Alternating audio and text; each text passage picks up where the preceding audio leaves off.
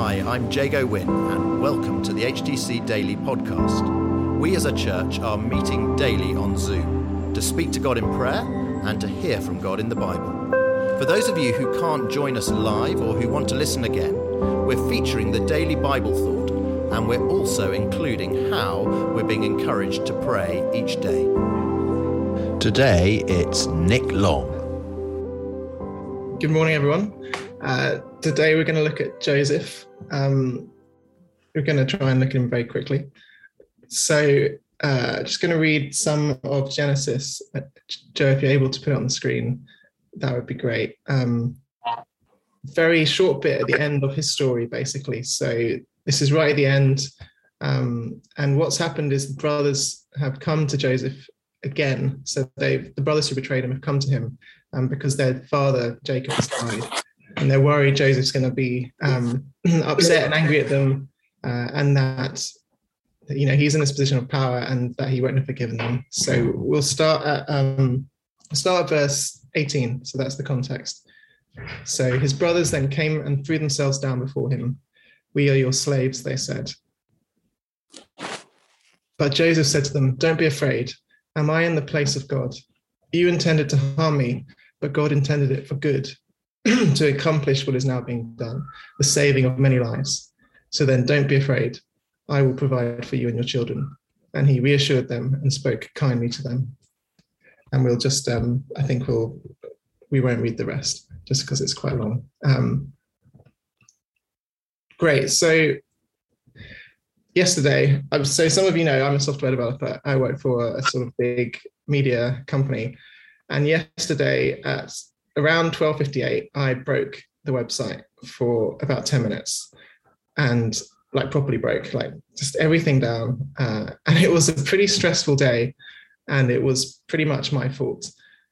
But it was um, short-lived, thankfully. It was only about 10 minutes, and then we managed to fix things. And um, after that was kind of fine, um, but obviously not not ideal.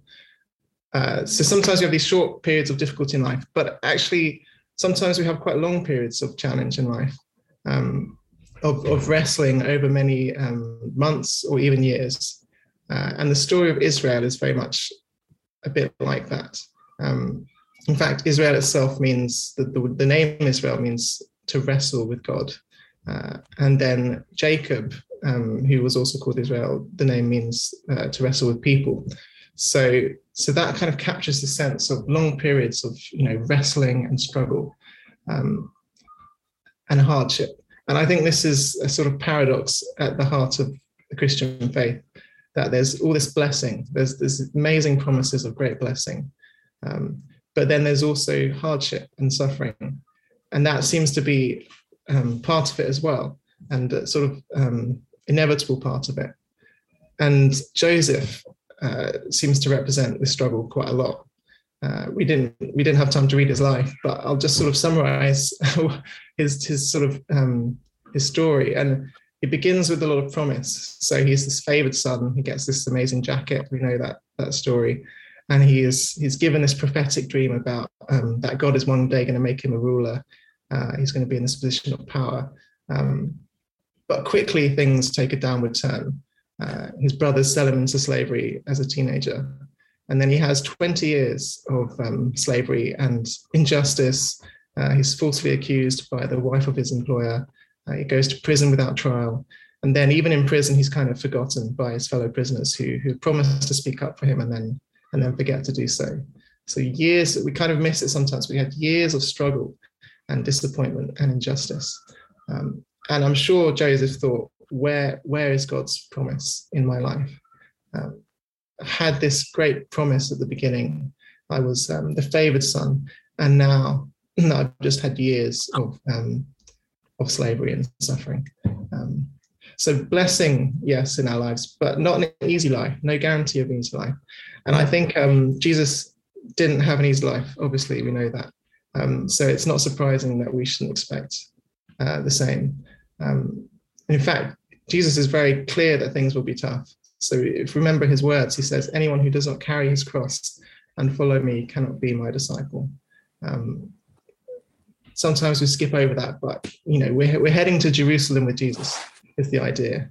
And that's where he's going with his cross. He's carrying it to, to die. Um, but then he also says, of course, I have come that they may have life and have it to the full.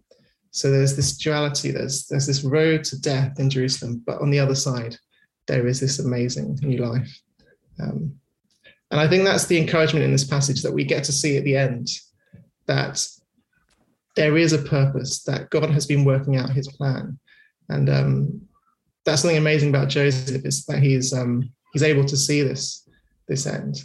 Um, that's the verse, the verse 20, which we read out, which says, You intended to harm me, Joseph is saying to his brothers, but God intended it for good to accomplish what is now being done, the saving of many lives. So, this famine at the end of um, the story, and Joseph, in a position of authority, is able to provide um, because of that for his people. Um, and this is, I think, this is the picture of the Old Testament. There's all this struggle, but then we see this. God um, is working out his plan, even in these periods of long periods of constant struggle and difficulty. Um, but there's still God working out his plan until we get to Jesus, uh, who is what the whole plan was about. Um, and then, then us as well, who get to be part of that as we get to know Jesus more. Um, and what can we just very briefly at the end? What can we notice about Joseph? Um, because we don't don't get to see too much, but there's a couple of things. And I think one is that he he perseveres. So we see he's faithful throughout his journey even though he has incredibly difficult circumstances. And the second thing, which perhaps we see a bit more in this passage, is that he is not bitter about things. He's had this tough life. Um, okay, it seems to have come good in the end, but it was tough for a long time. Uh, but he's not bitter and he's quick to forgive uh, those brothers who did him so much harm. Um, whereas easily he could have become bitter and he may not have forgiven them at the end. Um, so I think those are good lessons for us to, to persevere in faith and to keep soft hearts that are quick to forgive. Thank you so much, Nick. So, today we are praying specifically for those who are finding life hard, perhaps for a long time because of difficult circumstances beyond their control, for perseverance in faith for all of us, and that we might forgive those who have deeply wronged us. Thank you for listening to HTC Daily.